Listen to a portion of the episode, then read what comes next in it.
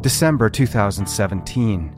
Nadia Atwee's vehicle is discovered wedged into some bushes at a park near her home. Just want to tell her that I love her. Come back today. I would forget about what happened. But Nadia is never seen again. If I go back, I would react differently, but I didn't know. The next call, the case of Nadia Atwee, available now on the CBC Listen app and everywhere you get your podcasts. This is a CBC podcast. Just a heads up this episode includes explicit language. He is the one. Barack Obama!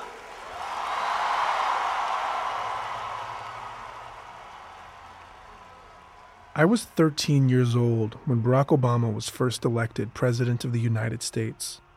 I remember so clearly the way my middle school shut down so we could all pack into the school's small library to watch his inauguration on a rickety projector. My mother brought the front page of the Toronto Star back to our one bedroom apartment as a keepsake. Look at him, she would say. This is the future. In big bold lettering, the front page read, A Dream Fulfilled. A man that looked like me, with whom I shared so much of my face, my hair, our protruding ears, an East African heritage, and even a love of basketball. President of the United States. I could hardly believe it. It's absurd thinking about it now. I'm Canadian, and the American president has little dominion over my daily life but that was my earliest memory feeling genuinely represented by a politician. It corroborated some deep corner of my existence. It helped to quiet the thing I now understand as imposter syndrome. I remember feeling like maybe now the police wouldn't be so intrusive. Maybe my immigrant parents might finally be accorded the respect their deep intelligence deserved. Maybe my family back home might now be allowed on a plane to the west. I was 13 and so deeply naive. I remember being inundated by the idea that a black bureaucracy would save us, would save me, that black electeds, black police chiefs, black police officers, and judges, and principals, and executives would be the ones to lead us out of disenfranchisement. But as I grew up, something shifted. What is the point of representation if our black leaders operate in a fashion not dissimilar to their white counterparts? What is the point in them being there to begin with?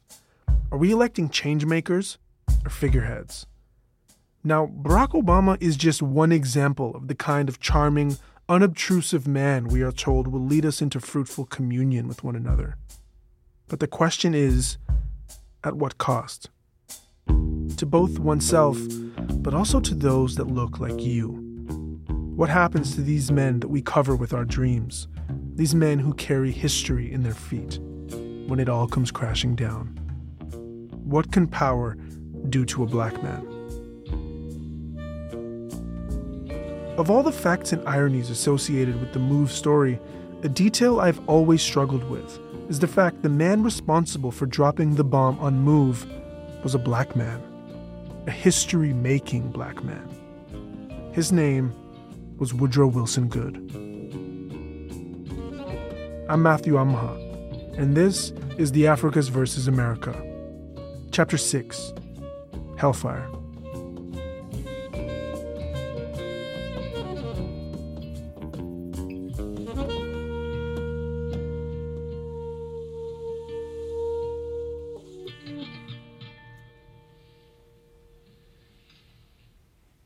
Now, at the time that you had this conversation, you were aware there were still children in the house, were you not? That's correct. You were aware that there was a possibility there might be explosives in the house, is that correct? That's correct. And you were aware that there was a possibility that they might have been storing gasoline on the roof, is that correct? That's correct. Did you know This is Wilson Goode in October 1985. He's testifying before a commission investigating the bombing of the Move home on Osage Avenue on May 13th of that same year. Eleven people were killed, five of them children. Wilson Goode was the first African American mayor in Philadelphia's long history. He was a rising star in local politics and seemed destined for the national spotlight. How all of that promise so quickly came crashing down is something I wanted to better understand. Goode doesn't do much talking. For 37 years, he has said very little publicly about the bombing. But I reached out anyway, a number of times, and I had all but given up on the prospect of an interview. But then, he called. I do not agree that it was a bombing. I agree that what the police attempted to do, which I did not approve. And Wilson Goode had a lot to say. And that the damage that was caused was caused by a decision made by the fire commissioner and the uh, police commissioner to let the fire burn. Yeah, and so we will get into all of that in detail. Would it be possible to begin in the earlier portions of your life? I was uh, born in 1938, which means I'm 84 years of age now. And I was born into a sharecropping family, a family of nine. Wilson Goode's early life in North Carolina was governed by Jim Crow, from where he could eat and shop to where he was able to use the bathroom. In 1954, Goode's dad got into an altercation with the landlord, and for fear of his safety, the family fled north. They landed in Philadelphia the same year as the Brown v. Board of Education Supreme Court ruling that would desegregate schools. Goode was 16 years old and brimming over with ambition, though that isn't to mean there weren't those trying to strip him of it. My counselor, who was white, she told me, don't even think about going to college. But Goode did go to college, where he was an active participant in civil rights activity on campus. Once out of school, Goode goes on to work in the state's Public Utilities Commission. Then, in 1979, Philadelphia votes Frank Rizzo out of the mayor's office and votes in a man named William Green. And Green gives Goode his next job. I was appointed as the first African American managing director for the city. And it's at this point that Wilson Goode first comes into contact with MOVE. And I must have met with people from the MOVE organization over a period of two or three years, starting in 1980. They were in my office probably once a week. They see a potential ally in the young black bureaucrat who they hope might be able to help them with housing, with child welfare, and getting the Move 9 out of prison. I was generally trying to help them, and they never actually understood I could not help them with getting their people out of jail who had been sent to jail by the district attorney, Ed Rendell. And I told them Ed Rendell was Philadelphia's district attorney. He oversaw a number of cases involving MOVE members. I talked to Ed Rendell and said, These people want to meet with you and talk with you about ways to get the people out of jail. And he said that nothing I'm going to do and nothing that you can do. Just stay out of it. That's what he said to me.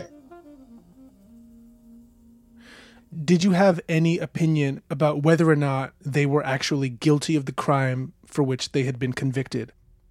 I was on the side that they were not guilty of the crime. I was on the side that said that they were mistreated.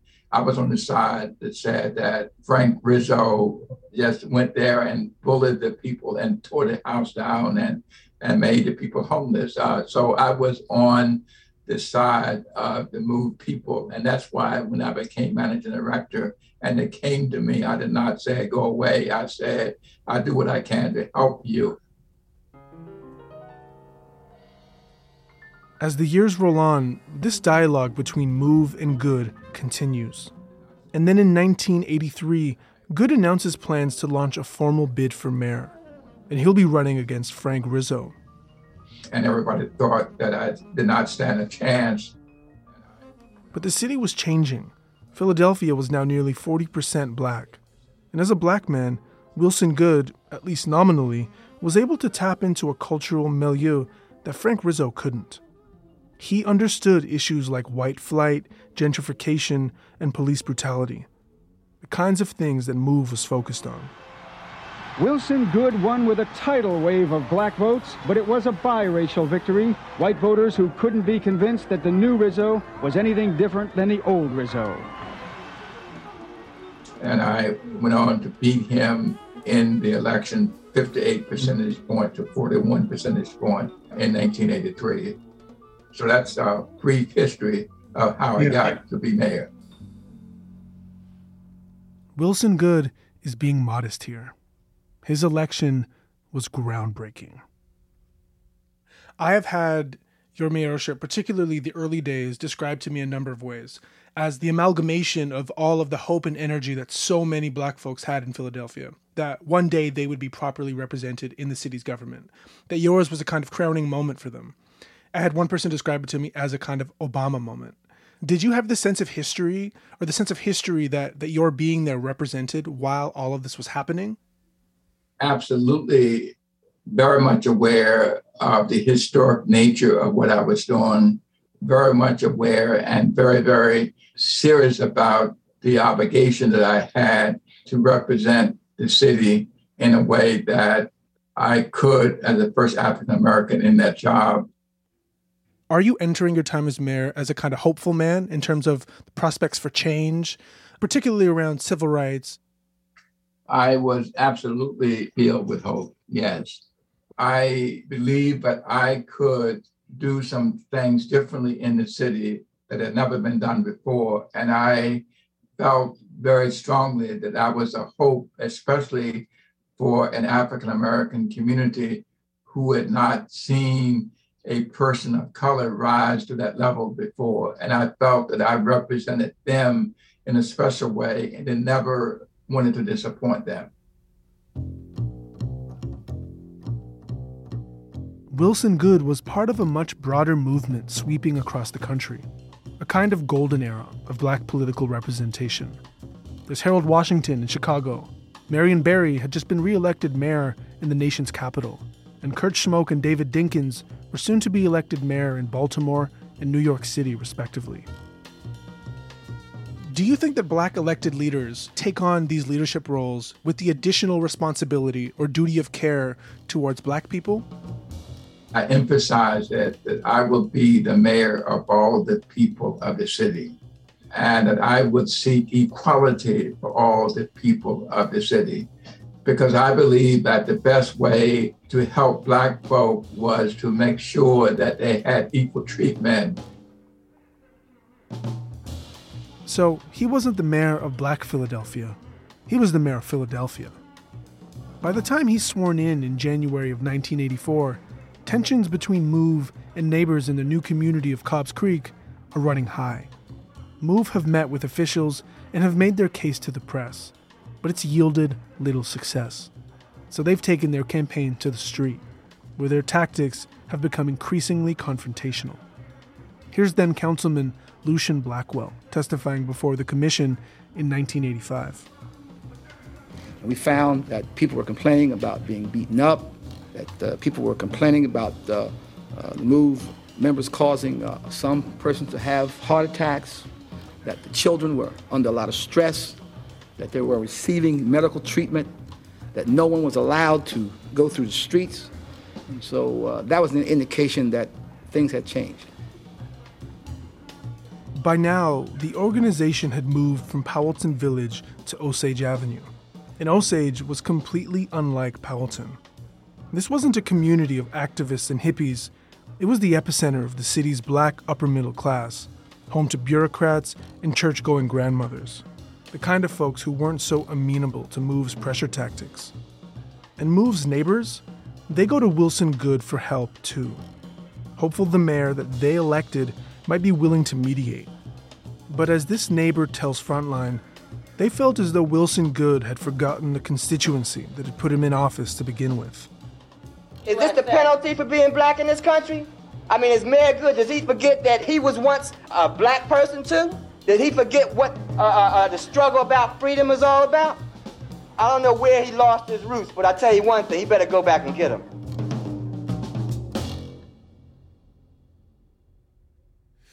The houses in Powelton Village, basically, you know, you walk up the steps, you're on the porch, you're at the door. This is Andino Ward. I knock on the door. This guy comes out, and I didn't know it was John Africa at that point. I had not seen him before. And I introduce myself, and I'm, you know, saying. In the early 1970s, back when Move was still in Powelton Village, Andino was married to a woman named Rhonda, and the two of them had a toddler, Ole Wolf.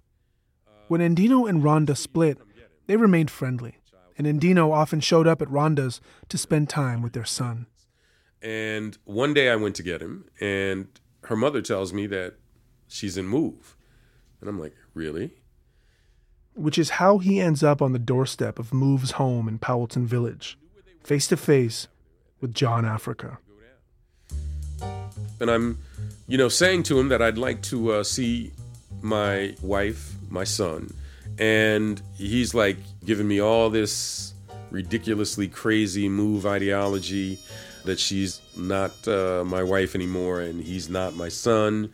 They're now move and on and on and on. And about 30 minutes of this conversation takes place. And finally, you know, I kind of like lost it. And I just jumped on the cat, you know, because I'm asking a simple thing and you're trying to play me. You know, and being from Philly, I mean, you don't play people. So I, I jumped on him and I mean, you know, we're like tussling. And all of a sudden, I happened to look up and these two cats are coming out. And I, I don't know who they were, but one of them had a hatchet. And I'm thinking, oh my God, this is about to get really intense and I'm probably going to die. And the only thing I remember was I saw the banister that's the porch and I flipped over it. I just did a backflip and I landed on my feet. I don't even know how I landed on my feet and I took off running. And that was my first encounter with them.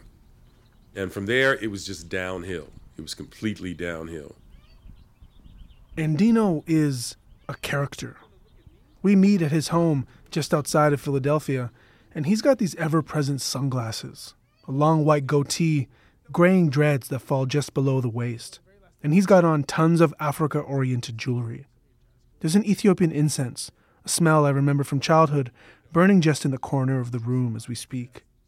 Andino is a record producer and musician. He's toured with Sun Ra and worked with the likes of the Isley Brothers, Funkadelic, Rick James, and Betty Davis. He tells me at one point he lived with Bob Marley for six months in Kingston, Jamaica. Andino says he understands the appeal the MOVE organization carried for Rhonda. It was the fact that they provided basically something that she had never had, which was family. Andino makes one more unsuccessful attempt to see his son at the Powelton home, and then he changes tact. He hopes that by filing for divorce, he may be able to see Ole Wolf again, but he says no lawyer was willing to serve papers to move. I just kind of like got to the point where I thought, I have no recourse here. There is just no one that is going to help me, and no one wants to touch this. I'm going to have to wait. And hopefully he grows up at some point and he'll want to know and he'll come to me. So Andino joins the Air Force and heads off to Europe. But following the shootout in Powelton Village in 1978, he's given leave to go find his son. And that's when he encounters George Fencl, the head of the Philadelphia Police Department's Civil Disobedience Unit, the CDU. Rizzo was just an in your face cat. Fencl was kind of like, you know, mm, the back door. It's like, yes, I'm stabbing you, but I'm standing in front of you, basically smiling at the same time. On his return to Philadelphia, Andino asked for a meeting with the district attorney. He was still struggling in his search for his child. But the DA didn't come alone. All these other folks that I never recognized or knew, but they were in the room, Fencl was one of them. And Fencl was kind of like to be, I guess you could say, for lack of a better word, my handler.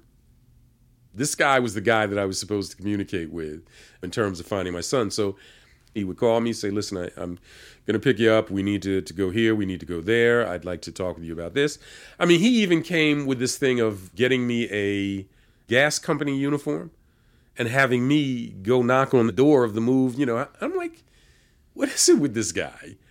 So are they basically trying to groom you into being an informant for the Philadelphia Police Department, sorry? Yeah, yeah, that's pretty much where they were taking me, you know, and they used to take me to a lot of these I guess you could say, command posts or operation centers. This guy was like, "Yeah, you know, we're trying to have you, you know, really uh, uh, get your son, and we want to really help you do that." But at the same time, he comes off, well, "But can you tell me who that is?" Andino says Fencl is pointing to photographs on the wall, like every melodramatic crime drama you've ever watched. Bits of string connecting one person to the next. And I'm like thinking to myself, well, wait a minute, hold up. I'm trying to get my son, but now you're trying to get me to, to tell you who these people are that I don't even know. And just as Andino's beginning to have his doubts, Fencl suggests that his son may be at MOVE's sister chapter in Virginia, Seeds of Wisdom. This is the 96 acre farm largely occupied by MOVE women and children. Now, what they didn't know is I had already been to the Seeds of Wisdom. I had purchased a van, I had purchased some surveillance equipment, and I had already gone down, and I had pictures and everything of uh, the circumstances there. But at that point, I still could not tell that my son was there because I didn't know what he looked like. And Fencl said to me, We will provide you with whatever weaponry you need. I mean, I, I could have like blown up, I could have done anything, but I'm like, I cannot, once again, let these cats see that I'm shook by what they're saying. And I just looked at them, you know, and I, I just thought to myself, you know, this is where this is culminated at. These folks have never been trying to help me. They've been trying to string me along to, you know, try and see if they could get me to, you know, fulfill the situation that they wanted. And I kind of just looked at them and I said, you know, give me a few days to think about this and I'll get back to you. And I never came back again.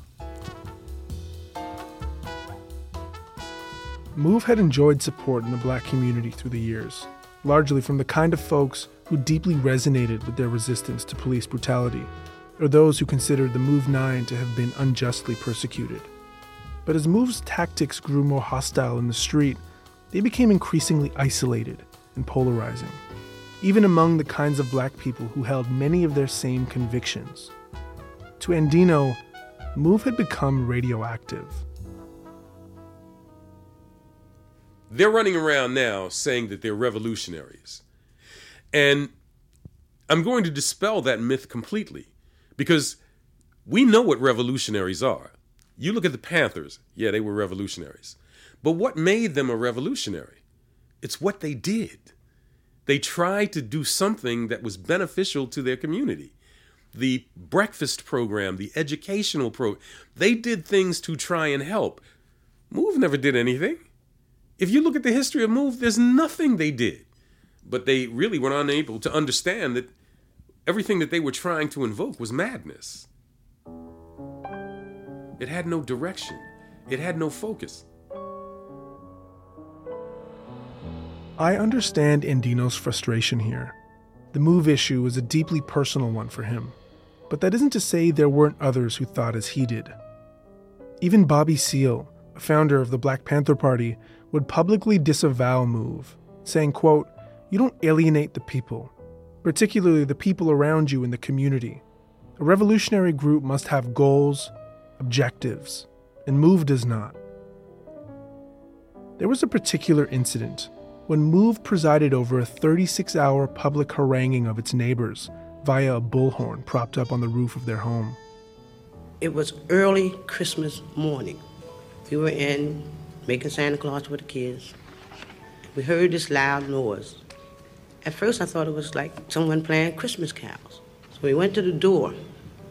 It was this loud speaker, this cussing from the mood house, saying about they wanted their sisters and brothers out of jail. Move believed that if they were confrontational enough, it might compel their black community to stand with them in demanding the Move 9 be released from prison. It was, in their eyes, a last ditch appeal for solidarity. But it wasn't just the bullhorn. At first, the uh, things I complained about, which I complained directly to them, was like trash and garbage. And at first, they were cooperative. They would say, okay, and they would move things. Time went on, and, and conditions just grew continually worse. Then we had to contend with things inside our house. The bugs took over our house, you know. We exterminated all the time, and it did no good. My children woke up in the middle of the night from bug bites, crying from things biting them in their beds. Some might say Move was operating on false hope. That no matter the fact Wilson Goode agreed on the Move Nine's innocence, the state of Pennsylvania was never going to release them simply because the group demanded it. But there was some precedent here to suggest otherwise. Like when the city released Move people following the 14 month blockade outside their home in Powelton Village. In their eyes, the city and state had acquiesced before, so why not again? It was just, this time, they invoked so much angst in their own community. They destroyed it. They forced black folks to do the one thing they don't want to do ever call the cops. When we had a meeting with the mayor, I know right then in my heart, I know there wasn't nothing he, he was going to do for us. Because he said to us, Why can't you all deal with it? It's black on black. He didn't want to deal with us at all. He had just like we was a bunch of bombs sitting there, and he was talking to a bunch of bombs. We waste his time that Sunday morning. I put this complaint from a neighbor speaking with Frontline to Goode. Does that kind of characterization at all align with your memory of those conversations with those neighbors at that time? It does not. Mm-hmm. It does not at all. And there's no one who ever worked for me who ever would have said anything like that. They met with me probably a dozen times. And I said to them that if you have a complaint, file a complaint, file a noise complaint, file a harassment complaint. But I cannot simply, based upon you just coming and talking to me, do something about the problem. That never happened. Therefore, I could not, at that point, in my view, do anything other than to ask the police department and the uh, other people to go and meet with the Move family and see whether or not they could negotiate things. Is there a sense that they may have gone directly to you because they expected a level of solidarity with you having been black? I don't know, but I referred them to who I felt could help them. By this point, some in the neighborhood are pleading with the city to call the cavalry in, even if it meant people inside the move home would die. As far as Goode is concerned, the city's best hope for bringing the standoff to an end is through the courts. If they can serve arrest warrants, gather the children, and put them under the legal custody of the state for 72 hours, the city would have time to further strategize a way out. It was Ed Rendell's job to sign off on the arrest warrants. They came to me and they wanted authority for a search warrant and an arrest warrant. The arrest warrant was for minor charges. Uh, we signed off on that easily. And then there was enough evidence in, to establish probable cause to justify a search warrant, and I signed it. But I was. Uh, but it wasn't just the police that Rendell was sending to Osage. We sent the Department of Public Welfare social workers out there to say, look, if we're going to go through a siege, let, let the department take the kids. They'll put them just temporarily in a foster home. They'll be out of danger, etc. Wouldn't think of it. In fact, they were using, in my judgment, they were using the kids as sort of a shield. They thought that there'd never be a, a strong attempt to take them out as long as the kids were in the house. I think that if I made any mistake in this whole situation, is it was my appointment of Gregor Sambor as police commissioner. Gregor Sambor joined Frank Rizzo's police department after a couple of stints with the military. And when Goode appointed him commissioner, he inherited the department that Rizzo had built, both structurally and culturally. But I'd been told by a number of people that even Frank Rizzo, known to appreciate a good fight, saw Sambor as something of a liability and sidelined him as a result. As one source put it, Sambor had seen active duty in both Korea and Vietnam, and he was hungry for his next war. But as Frank Rizzo's time in office gave way to Wilson Goode, Sambor found his way into the seat of power. He should never have been police commissioner, and he did not have, in my view, the sensitivity and the ability to deal with complicated issues like this. And I felt kind of secure in not removing him quickly because I had a manager and director, Leo Brooks Sr., who was a major general and who I did have confidence in, who was his immediate supervisor. Mm-hmm. Leo Brooks was a close ally of Goode's and an appointee of his. In as city manager, Wilson Goode's old job, Brooks was a younger black bureaucrat in the image of his predecessor, and it would be his job to oversee the operation on Osage from the ground. And I felt that he would be able to deal with the situations out there at that time if anything did not go according to plan. And so, what exactly was the initial plan as you understand it?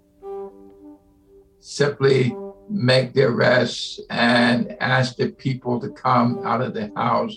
And if it did not come out, then we would just wait them out. Uh, they had to leave the house at some point, at some time.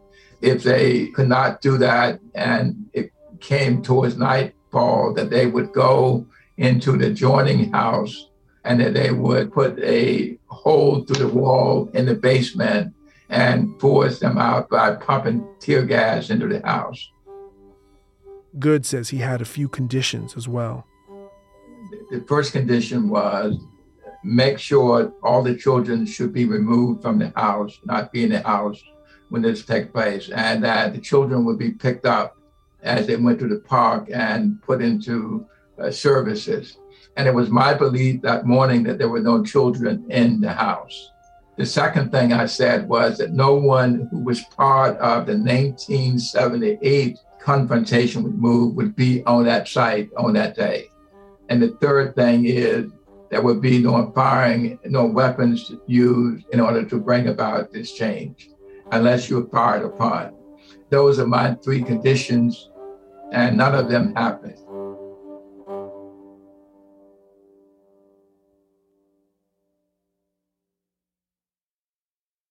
I'm Laura Palmer, host of Island Crime. Season 6, Sweethearts, is the story of three teenage girls who were all murdered in Victoria, Canada within about 12 months. So she was scared. Something out there scared her. You've just created the playground where predators can really thrive. She was a 16 year old girl. She was a sweetheart. Listen to Sweethearts at frequencypodcastnetwork.com or wherever you get podcasts. I had invited some um, elected officials that represent that district over to my home so mm-hmm. that we could be together and just talk. Goode is up early the morning of May 13th. He says he's surprised when he learns just how many police officers and firefighters are on the scene at Osage. Hundreds of them. There, he still believed to serve warrants to four members of MOVE. MOVE's founder, John Africa, isn't one of the four, but by chance, he is in the house that day. But Goode says he still expects a quick and bloodless operation to unfold. And then he hears gunfire in the distance. But when Goode was asked about this moment during the commission, he says he believed what he was hearing to be stun guns. Yes, stun guns. Who did you think they were firing stun guns at? These people were barricaded inside the house.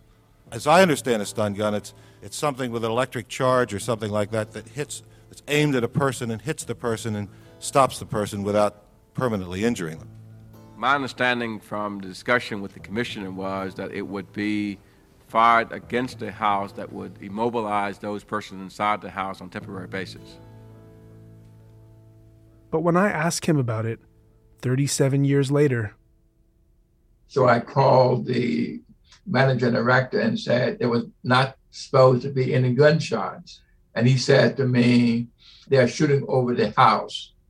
I said, well, as long as they're not shooting in the house and they're going over the house, I guess that's all right. And the next thing I knew was uh, reading in the newspaper that there were 10,000 rounds shot into mm-hmm. the house that day. And that was totally contrary to anything I ever understood would happen, anything I ever approved happening. Okay, so essentially what I'm being told here is that you were not aware that they were firing into the home until the next day. I was not aware that they fired into the house until either the evening news or the next morning. What did you personally think was going to happen that day? What I saw happening that day was that the police would go out. We have warned for the rest of A and B that they would come out of the house and would be arrested. Under other circumstances, I felt that they would refuse to come out and then someone would talk to me and say, Now, what do we do at this point?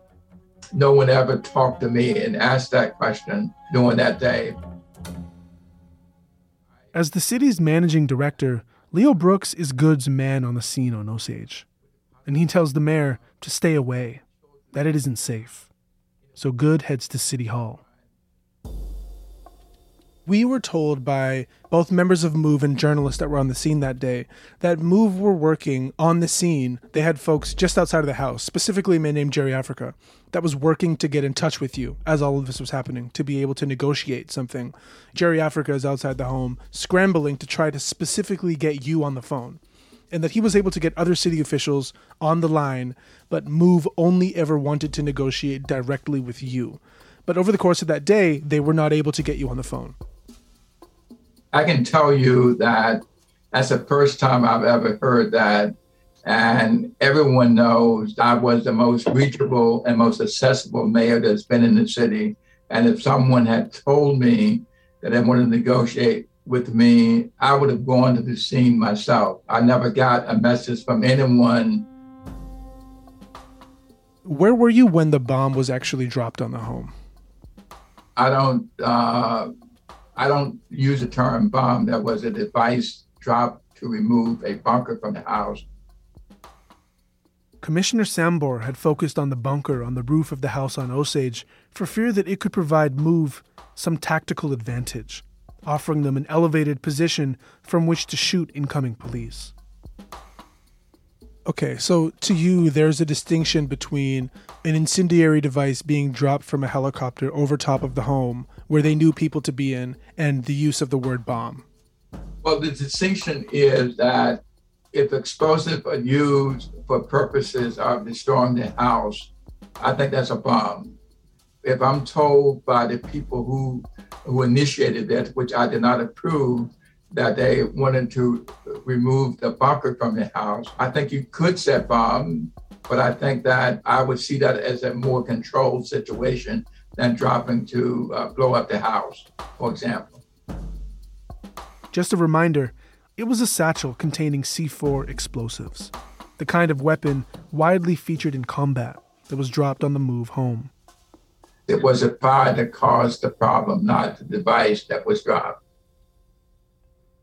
District Attorney Ed Rendell says there was a detail he couldn't quite shake from the planning stages of the city's operation.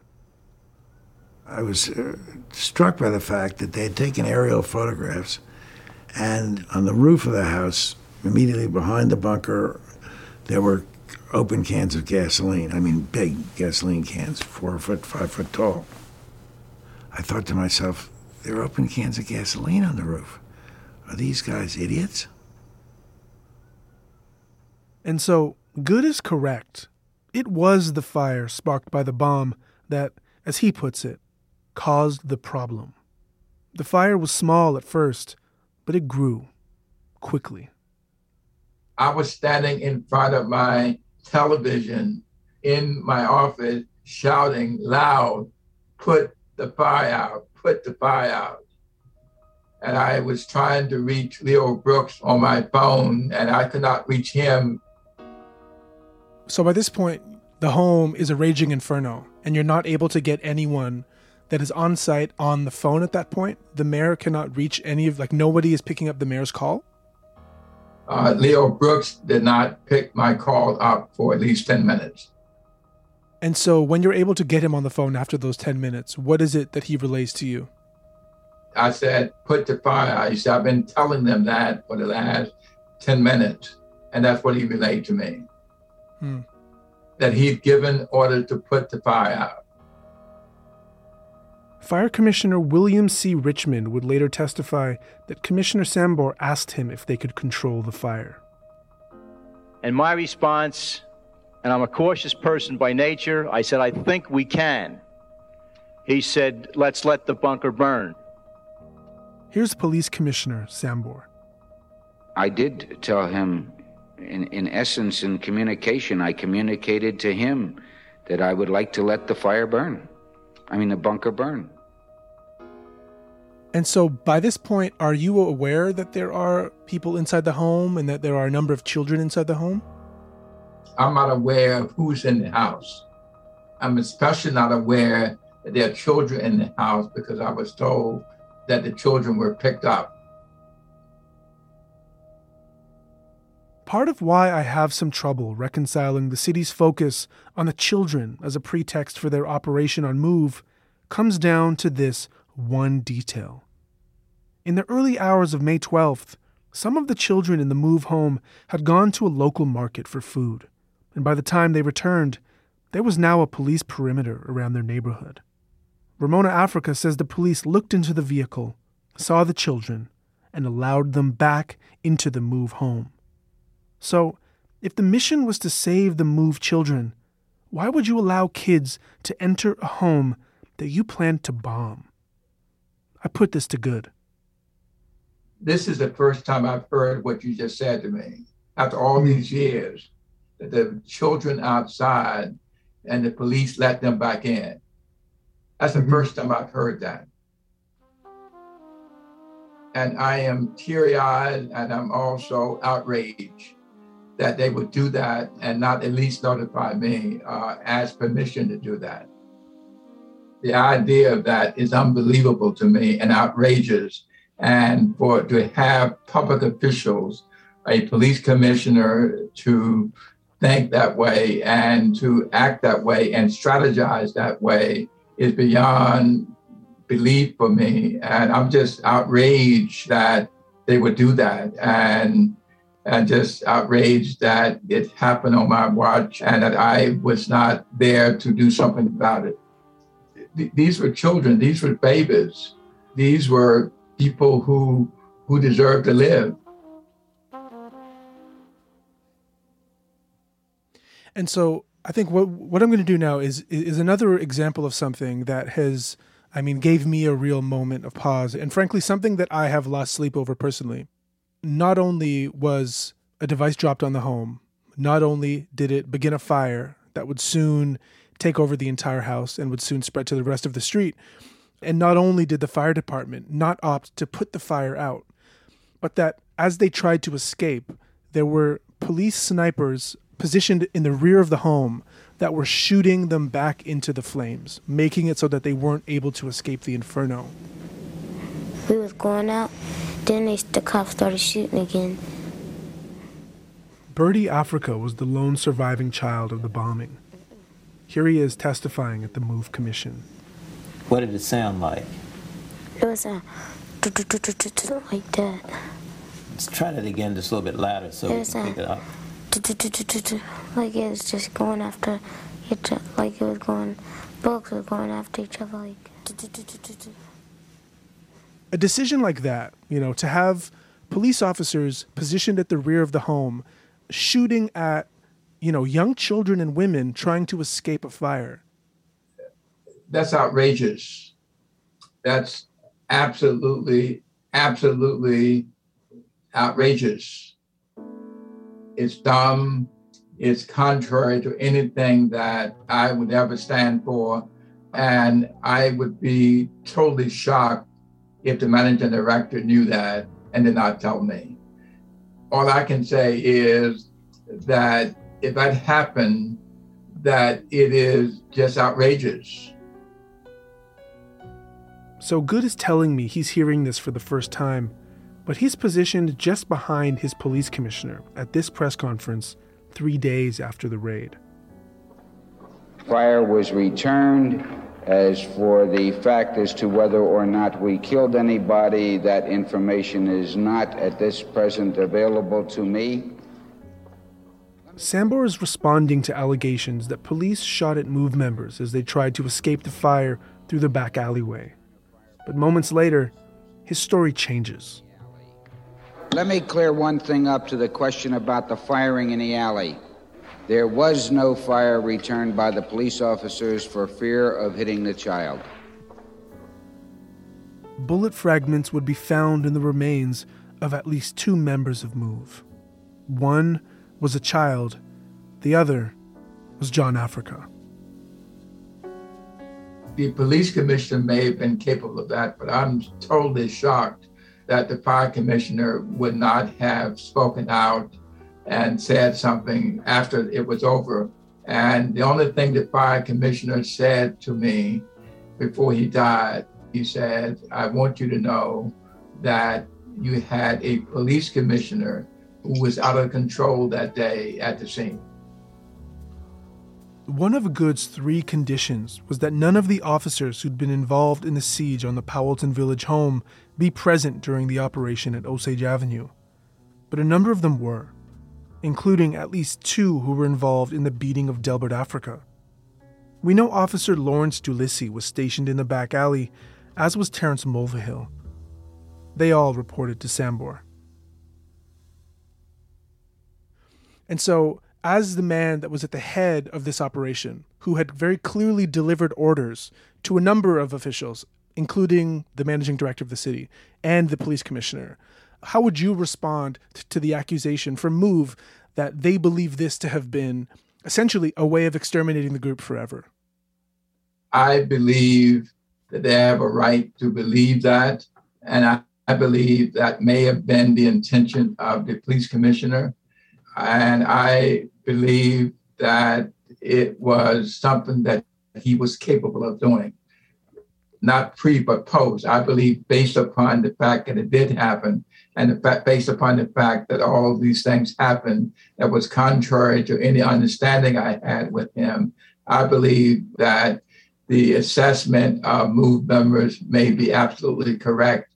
And I can only blame the police commissioner for that and who I believe uh, persuaded the fire commissioner not to put the fire out. I believe, from my own point of view, I believe it's all rests with a police commissioner who was out of control and maybe angry. Mm. Uh, I don't know uh, what the story was.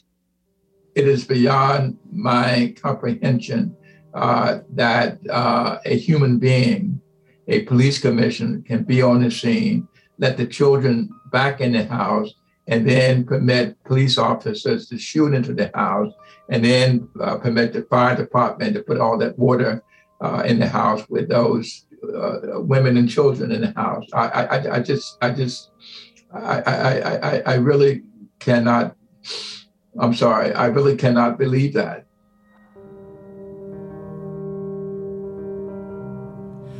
Well, the day of the bombing basically was interesting because we had been watching this situation take place leading up to that. Andino Ward is watching the events of May 13th unfold on his television. It's been almost seven years since he gave up his search for his son. And again, I'm thinking, wow, you know, is he in there? But there's nobody I can call and ask. Can't call Move. Can't call the city. You know, so here I am again. I'm the consummate voyeur watching this thing. And then that Sunday, the bomb is dropped and, you know, everything burns. And you see the pictures of the boy, the only child survivor. And I'll never forget. And this goes back to my mother. The first time I, I came back from Europe. Andino had come home from his time in the Air Force sporting a medallion that bore the symbol of the Taurus. But Andino's mother she saw it as a sign of the devil. Well, she reiterated a passage from the Bible, and I don't remember the exact scripture, but it says, As I have sustained and secured you, I shall sustain and secure your seed. And I'll never forget that because on that Sunday morning, when I was watching that, those very same words came in my head. As I have secured your life, I shall secure your seed. And within minutes of those words, my father is on the phone. And he's like, Listen, are you sitting down? And I'm like, yeah, you know. And he's like, that little boy that you've been watching is your son. Birdie. And he told me I needed to get down to Children's Hospital as quickly as possible.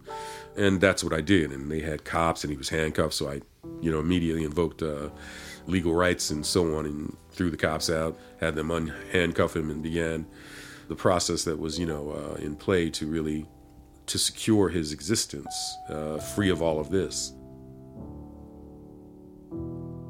Andino begins by asking his son if he knows who he is. And surprisingly, he said yes. And I'm like, well, how would he know that? Because I didn't even know this was my son. And so I asked him, how do you know it's me? And he said, because my mother told me about you. She must have known that, you know, the end was near and that she probably had made a tremendous mistake. One of the things he did tell me was that the final thing that took place in the back of the house, the garage, every time they were trying to come out, the police were shooting, which would drive them back in. But eventually, when the smoke became overwhelming and the fire became overwhelming, she finally just pushed him out. And that was it. Rhonda died in the fire after saving her son.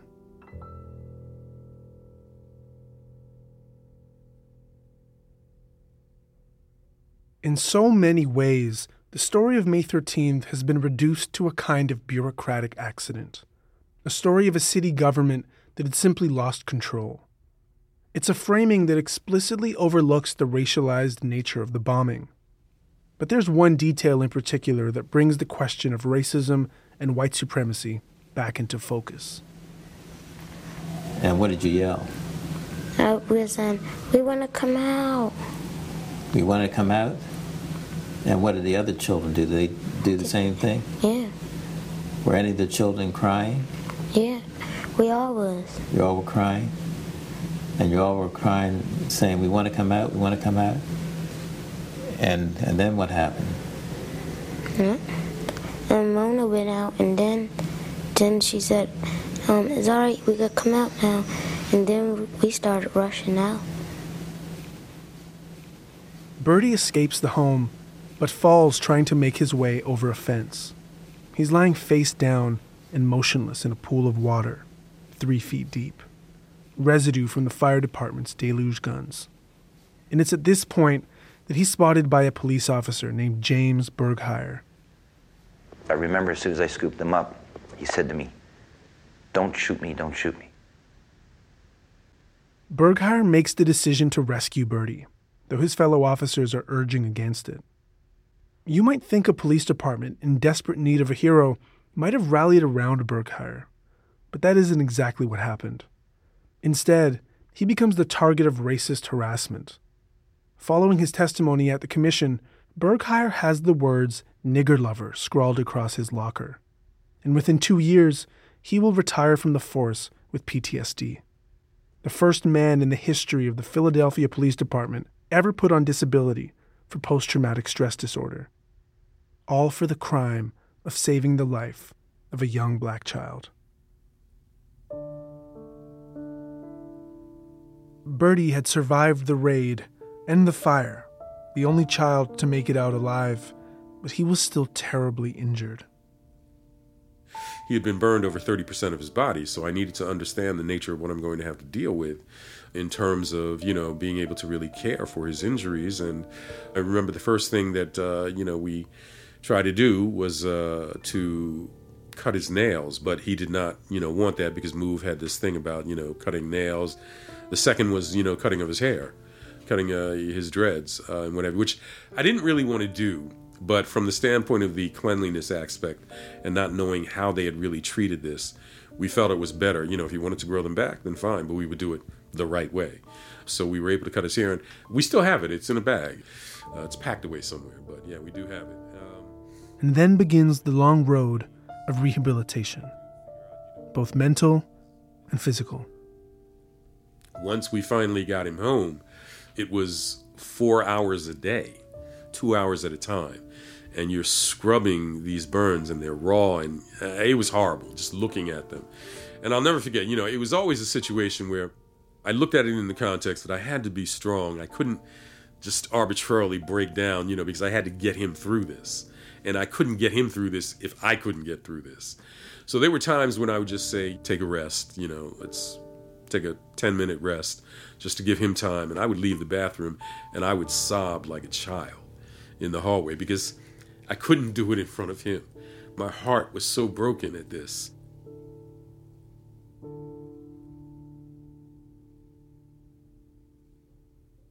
As the months pass, Andino believes it had come time for Birdie to assume a new identity, a new beginning, one of his choosing. His father hands him a Bible, and he ends up in the book of Genesis, stuck on the names of a warrior and a lost child. He took Michael as a first name and Moses as his middle name. Michael then begins his first shot at formalized education. He didn't even know that a man had landed on the moon. He didn't know his ABCs, one, two, threes, this, that, the other. So I formulated a plan basically to try and get him acclimated to some sort of educational prowess. For a long time, meals were a sticking point. Michael wasn't so keen on foregoing the only diet he'd ever known raw food. But they did eventually get past that. And Michael? He grows to be, you know, a very productive young man. Move is inherent in his overall movement because he is always contending with the deficit that they placed him in. Deficit meaning educationally, deficit meaning emotionally, because he's he's very introverted, and I, I think a lot of that has to do with move, and has to do with you know still the lingering thoughts of move and the insecurity you know that obviously it invoked in him. But you know, working with him and trying to help him through it, uh, you know, he was able to get through it, not to the degree that I would have liked.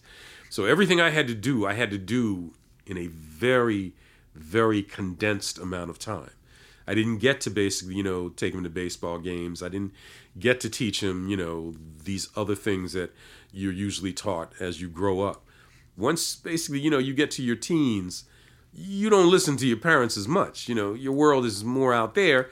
And I didn't have time to prepare him adequately for that world.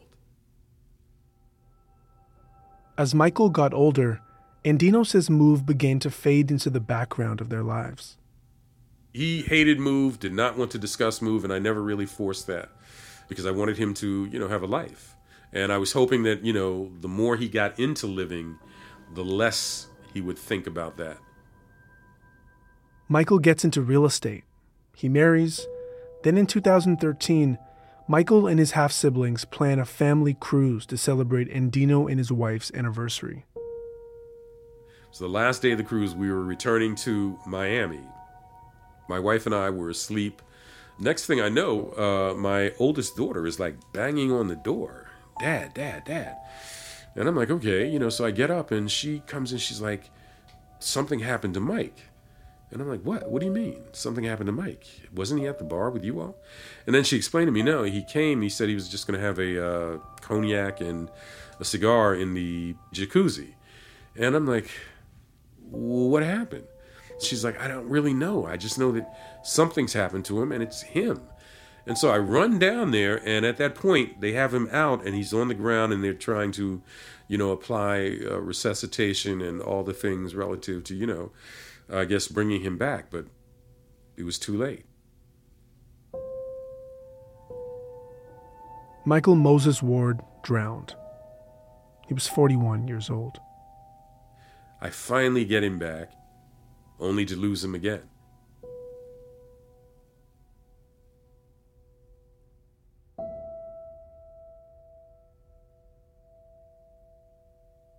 Wilson Goode blames Frank Rizzo for creating the conditions of a tragedy with Move. He blames Ed Rendell for failing to listen to their pleas regarding the Move 9. He blames Commissioner Sambor for grave insubordination on May 13th. Sambor isn't alive to answer to Goode's version of events. He died in 2015.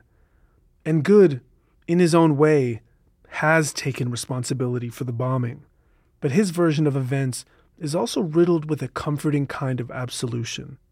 a self portrait of a man that was in over his head and victim to seasoned bureaucrats that used him for their own ends. There's nothing that happened on May 13th that I was directly responsible for. And I'm disappointed that people that I appointed to carry out a job did it so poorly. And I accept responsibility for having appointed them.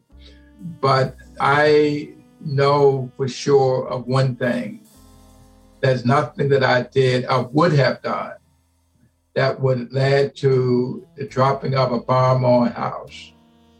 Your words, not mine. And although I will forever be responsible for it, and I accept that as part of the glory, if you can say that, of becoming the first African American mayor of the city. And so I think about what happened. I grieve about what happened. For you, you know, as a man that has accomplished so much in public life, someone that was a trailblazer in so many ways, that cut a path for, you know, folks to come in after you, particularly people that look like you and look like me. The fact that now, nearly 40 years after the move bombing, so much of your legacy is bound up in the legacy of this operation. It is almost like with every mention of Wilson Goode, there's a comma and it says the mayor of Philadelphia that oversaw the bombing of the Move family. And so what what I'm wondering is how it feels to have that bombing marked on your legacy in so many ways. And the fact that it is part of your legacy in a way that it might not be someone like Gregore Sambor. Well, I think that no one from the media, the Philadelphia media, has ever sat down and talked with me like you're talking to me here now. And I think that if the truth was known, it'd be a different story. And all I'm saying is that it is what it is. And I've had a blessed life. I've lived a strong life. I'm I'm proud of what I've accomplished. I grieve for the moved family and children who lost their lives on uh, uh, May 13th, uh, 1985. I will never forget that date. And every time it comes around, I remember and uh, and I uh, become teary-eyed, frankly, and I become teary-eyed as I am now when I talk about it because, and I agree with you that it is something that will forever be a part of my legacy, but I also believe that part of that also is the racism, the media, and the fact that they have um, never talked about in a way that I feel appropriate the accomplishment which I made. So, what is the cost of black leadership? In Philadelphia in 1985, it meant entering politics and slowly realizing you've been incorporated into a system used to concentrate suffering on people that look like you. The number of mayors that existed during MOVE prior to Wilson Goode were all white, and not one of them, not one of them stepped into this. And no one did what basically was eventually done. Only Wilson Goode did they plan to do this, and they did it. Because they had the first black mayor in, and they figured, we'll hang this around his neck.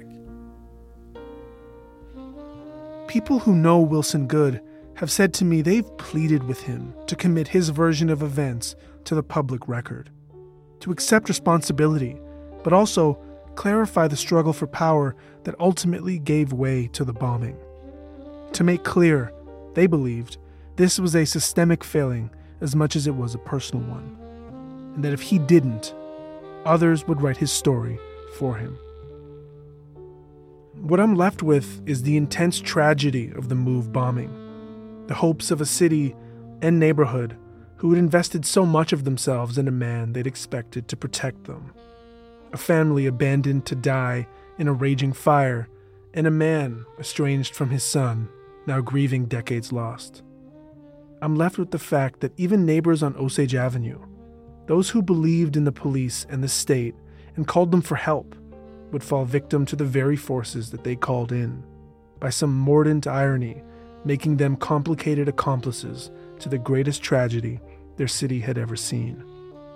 And I'm left with Woodrow Wilson Goode, remembered as the first black man to lead the city of Philadelphia as mayor, but immortalized as the man that bombed a black family and set a black neighborhood to fire.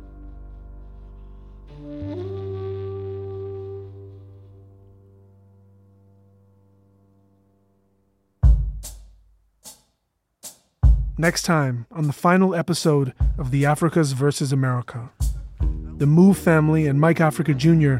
forge a path forward in the wake of the bombing of their home, and after 40 years, a bittersweet homecoming. It's been a battle. That's right. It's been a battle. Come on now. On the move, girl. On the move. On the move. On the move. On the move. Power to the people. That's right. Power to the people. Power to the people. What's it called? Free What's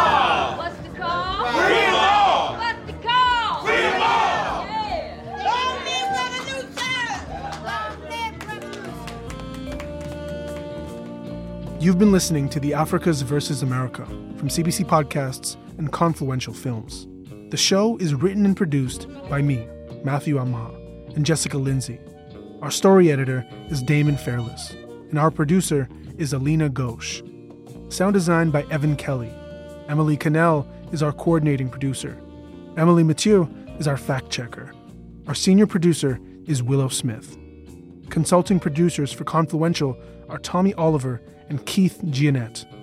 Audio courtesy of the Pennsylvania Public Television Network and Frontline PBS. Additional research thanks to Linn Washington Jr. Executive producers for CBC Podcasts are Cecil Fernandez and Chris Oke. Arif Noorani is the director of CBC Podcasts. Thanks for listening. Tune in next week for an all new episode of The Africas versus America, or you can binge the whole series by subscribing to our channel on Apple Podcasts. Just click on the link in the show description.